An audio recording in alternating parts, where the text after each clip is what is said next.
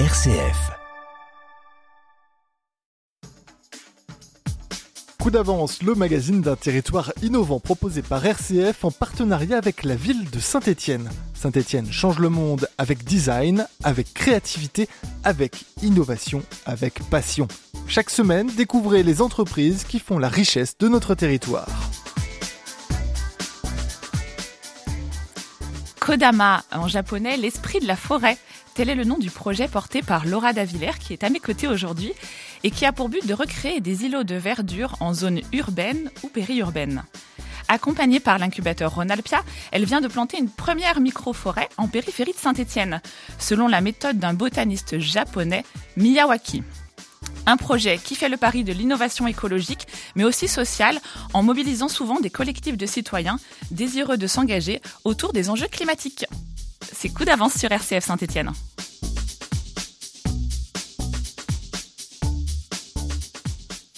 Merci à Emmanuel Bussière pour la réalisation technique.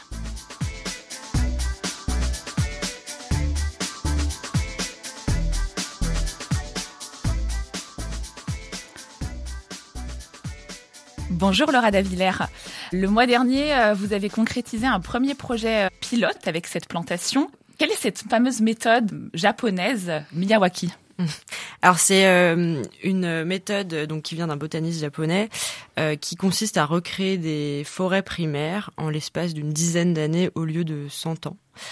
donc en fait on va recréer un écosystème forestier en plantant des des plants d'arbres locaux qui s'adaptent donc euh, au climat du terrain.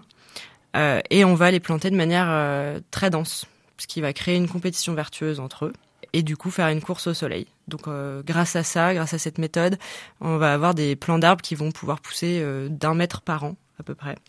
Au bout de trois ans, on a une forêt qui est autonome, donc on n'a plus besoin de lui apporter d'eau euh, ou de venir euh, désherber, des choses comme ça. Et euh, cette forêt, dès la première année, elle va commencer à pouvoir accueillir de la biodiversité. Ce botaniste japonais, au départ, lui, il a observé des forêts primaires et son objectif initial, c'était d'arriver à trouver des solutions de plantation finalement qui soient vraiment euh, plus résistantes euh, par rapport aux conditions euh, météorologiques de plus en plus extrêmes. C'est effectivement quelque chose qui, au Japon qui, qui, vient de s'exporter en, France depuis quelques années.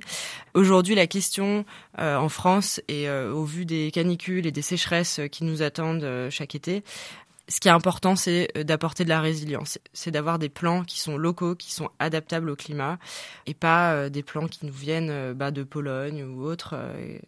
donc là, l'idée aussi, c'était de planter des plants d'arbres qui sont labellisés végétal local.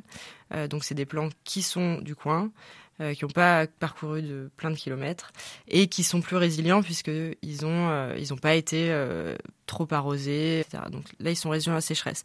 L'autre côté de la méthode, c'est que comme on les plante de manière très dense, on va avoir un réseau racinaire aussi très dense et qui va être fort et résilient.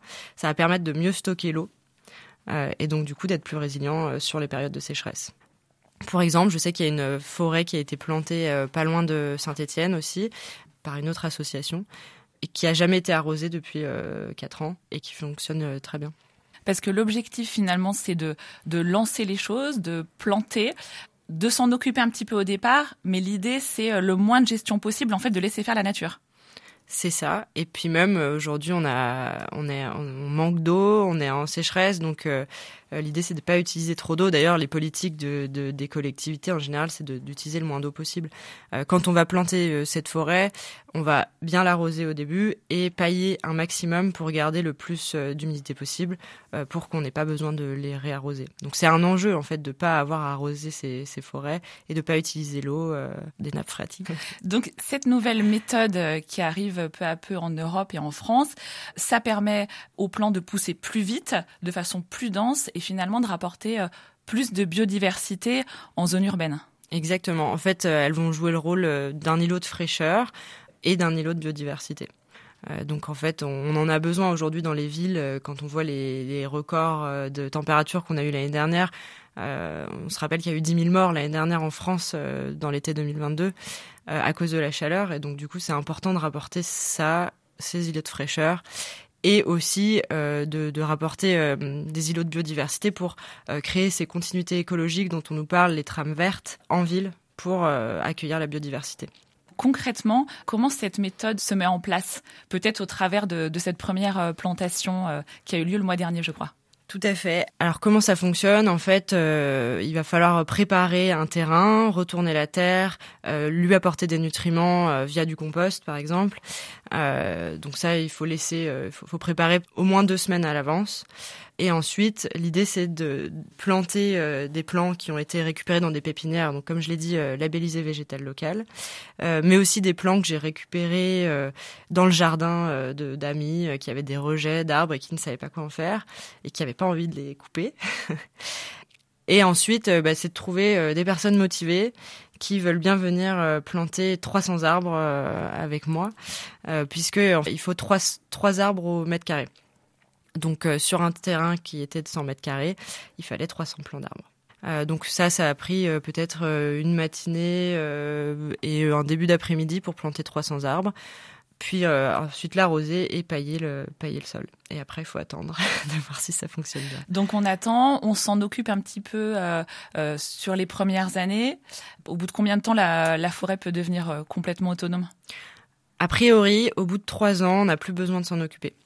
Euh, sur les premières années, ça va être vraiment du petit entretien parce que ça va être euh, aller vérifier euh, qu'il n'y a pas trop d'herbes désherbées et puis éventuellement, en cas de grosse sécheresse, grosse chaleur, apporter un peu d'eau.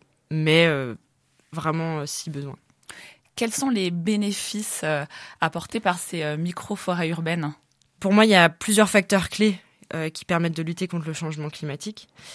Tout d'abord un stockage de carbone. On le sait tous que les arbres peuvent améliorer la qualité de l'air. Ça va lutter contre l'artificialisation des sols euh, et donc euh, éviter des événements météorologiques extrêmes comme bah, les inondations, la sécheresse. En fait, on, sait que nos sols aujourd'hui, ils sont plus capables d'absorber l'eau. Donc ces forêts-là, ça va permettre de recréer ça et d'absorber l'eau. ça va lutter contre la chute de la biodiversité en France, en 30 ans, euh, il y a 30% des oiseaux et 75% euh, des insectes qui ont disparu. On a besoin de recréer ces, endroits-là pour la biodiversité. Et euh, ça va permettre aussi de baisser la température localement. Ça agit comme un, climatiseur naturel. Et en parallèle, du coup, ça évite l'utilisation de la clim qui d'abord use de l'électricité. On le sait qu'on est en pénurie et qu'il faut faire attention, donc il y a ça aussi. Euh, et enfin, ça agit comme un écran visuel et sonore. Donc du coup, pour le bien-être des populations, euh, c'est important euh, d'avoir de la végétalisation en ville. Et le fait justement de planter de façon très dense et donc des espèces locales mais très variées, ça permet à la biodiversité de, de se réinstaller et peut-être de d'apporter un abri à des espèces qui sont en voie de, de disparition dans nos régions. C'est important, c'est vrai que je l'ai pas dit, c'est d'avoir une grande variété de d'essences euh, à planter. Euh, là, sur la plantation, j'en avais plus d'une trentaine différentes.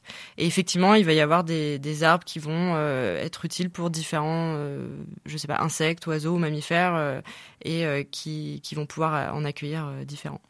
L'idée, c'est d'avoir une micro-forêt qui a plusieurs strates, parce que vous plantez à la fois des arbres, mais également plein d'autres végétaux, des arbustes on recrée les strates en fait d'une forêt. On va avoir euh, les arbustes en bordure qui sont plus héliophiles et qui aiment plus la lumière et qui vont au début protéger les autres arbres euh, et les mettre à l'ombre pour qu'ils poussent euh, mieux. Il y a la canopée au centre et les arbres au milieu cette méthode euh, euh, semble avoir été quand même euh, approuvée en Asie. On a un peu de recul puisqu'elle a été testée depuis les années 70. elle est arrivée récemment en Europe et en France.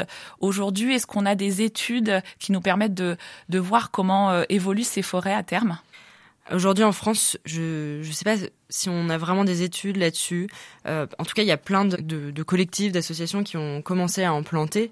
Je, crois qu'il y en a une qui a été plantée depuis 2016 et euh, on voit déjà des effets. De toute façon, c'est visible à l'œil que euh, les arbres poussent très vite. Après, sur les chiffres, sur la biodiversité, ces choses-là, malheureusement, je crois qu'on n'a pas exactement ce qu'il faut. Aujourd'hui, bah, mon ambition, c'est de pouvoir trouver ces données-là et euh, en apporter sur, euh, sur les, les micro-forêts que, que je plante. Certains critiquent parfois un peu cette méthode, notamment euh, au niveau d'un taux de mortalité euh, assez élevé au bout de quelques années. de certains arbres bah Forcément, comme on plante de manière très dense et qu'ils vont pousser vite, euh, il y a un moment donné, il y aura plus de place pour tous les arbres, donc il va y avoir une mortalité. Après, pour moi, c'est un outil qui permet d'obtenir des, micro-forêts en l'espace de quelques années. Ça me paraît être OK de, faire ça. On est en urgence climatique, on a besoin de solutions euh, rapides, donc euh, je pense que ça peut être une solution. Coup d'avance, le magazine de l'innovation dans la Loire, RCF. J'ai le plaisir d'accueillir aujourd'hui euh, Laura Davillers qui vient de lancer son projet Kodama en réalisant une première plantation pilote d'une micro-forêt près de Saint-Étienne. Je disais en introduction que cette méthode euh, Miyawaki est innovante sur le plan écologique, mais également social, avec cette idée euh, de mobiliser un collectif de citoyens. C'est finalement une méthode assez participative. Tout à fait, parce que l'idée c'est de faire participer euh, des gens à la plantation. Moi j'apporterai euh, le savoir-faire et euh, les matériaux, les plants, etc. mais l'idée c'est de faire mettre les mains dans la terre eh bien, aux habitants par exemple d'un quartier où on déciderait de planter une micro-forêt, ou ça pourrait être dans des écoles pour végétaliser leurs leur cours. Donc il y a un aspect finalement euh, euh, sensibilisation pédagogique. Tout à fait. L'idée c'est de sensibiliser à travers ces forêts-là, d'expliquer la méthode, pourquoi on l'a fait. Et puis en fait c'est un, ça permet aussi de créer du lien social puisque ça va être une activité qu'on va faire ensemble qui est plutôt nouvelle et sympathique ça crée du lien dans un quartier avec les riverains qui se mobilisent, qui gardent un œil, j'imagine aussi peut-être sur euh, sur cette micro forêt euh, Tout par la suite. Ouais, l'idée c'est de mobiliser aussi euh, les les gens du quartier parce que il y a des craintes par exemple qui pourraient être ah mais ça va devenir un endroit où il va y avoir plein de déchets et en fait si on mobilise les gens et que c'est eux qui ont participé à ça, bah cette forêt elle sera protégée par eux en fait. Oui, ils seront impliqués. Ils seront impliqués exactement. Est-ce que euh, pour cette première plantation, vous avez eu justement ce, côté euh, fédérateur qui vous a aidé à planter euh? Alors, qui m'a aidé? J'ai d'abord contacté mon cercle d'amis, de proches, mais j'ai aussi des personnes qui m'ont contacté en me demandant, parce qu'ils avaient entendu parler de, ma plantation et qui m'ont dit qu'ils aimeraient venir pour se former et apprendre là-dessus. Si on revient sur votre projet Kodama, comment il est né? Alors bah moi je suis ça fait plusieurs années que je suis déjà euh, très engagée pour l'environnement. Je sais plus exactement quand mais euh, j'ai entendu parler de cette méthode euh, et l'année dernière j'ai contacté une association parisienne qui faisait des plantations pas très loin de Saint-Étienne. Et du coup, je suis allée les rencontrer pour voir comment ils faisaient. Et donc, j'ai participé à plusieurs plantations comme ça. Et euh, l'idée m'est venue d'essayer de, faire ça à Saint-Étienne puisque je venais de me réinstaller ici. et en fait, ça a pris beaucoup de temps. j'ai rencontré un petit peu des personnes de la mairie ça ne s'est pas fait et petit à petit je me suis dit bah en fait faut faut que je m'y mette à fond et que je crée en fait un, un projet où je suis à 100% dessus pour que ça aille plus vite en fait. Parce qu'il n'y avait pas d'autres euh, acteurs euh, locaux euh...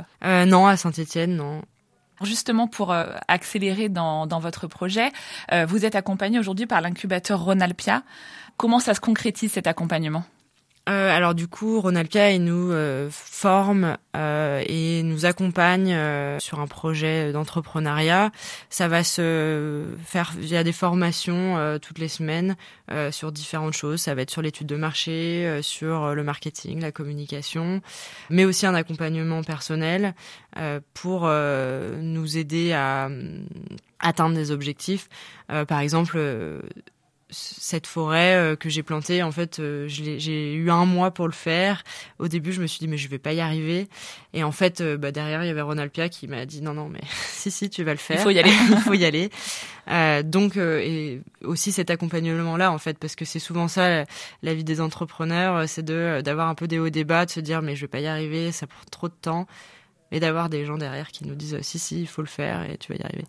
Euh, donc c'est ça, ça, ça va ça va se jouer aussi sur euh, des formations sur l'ESS, sur les statuts juridiques, euh, comment ça fonctionne, les associations, les coopératives.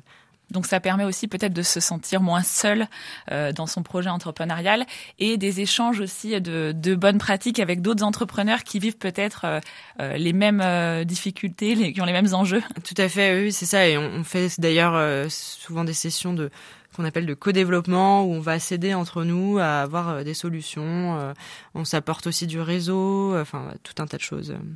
Quel est le, le, le modèle économique finalement de ce projet Kodama? Alors euh, aujourd'hui, il n'est pas euh, très clair encore. Je, suis encore en train de le travailler. Euh, L'idée, ce serait de, de proposer à des collectivités, à des entreprises, à des écoles, à des particuliers même, de planter ces forêts et de créer une animation autour, puisque on va faire participer des bénévoles. Oui, donc de mobiliser, d'avoir cet aspect sensibilisation et euh, créateur de liens finalement aussi. Tout à fait. Et puis l'idée, c'est de, de vraiment euh, animer et de proposer, euh, d'expliquer ce qu'on fait, pas juste euh, planter une forêt. Pourquoi euh, Donc finalement, euh, vos clients peuvent être à la fois euh, des collectivités, des entreprises qui ont envie de peut-être créer un projet fédérateur pour leurs salariés, ou même des particuliers qui voudraient euh, recréer un peu un espace euh, très végétalisé sur, euh, sur leur terrain. Exactement.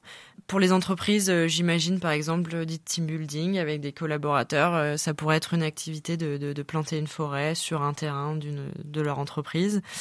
Voilà. Pour les écoles, ça serait vraiment avec un accompagnement, euh, avec des ateliers pour vraiment expliquer aux, élèves ce qu'on fait.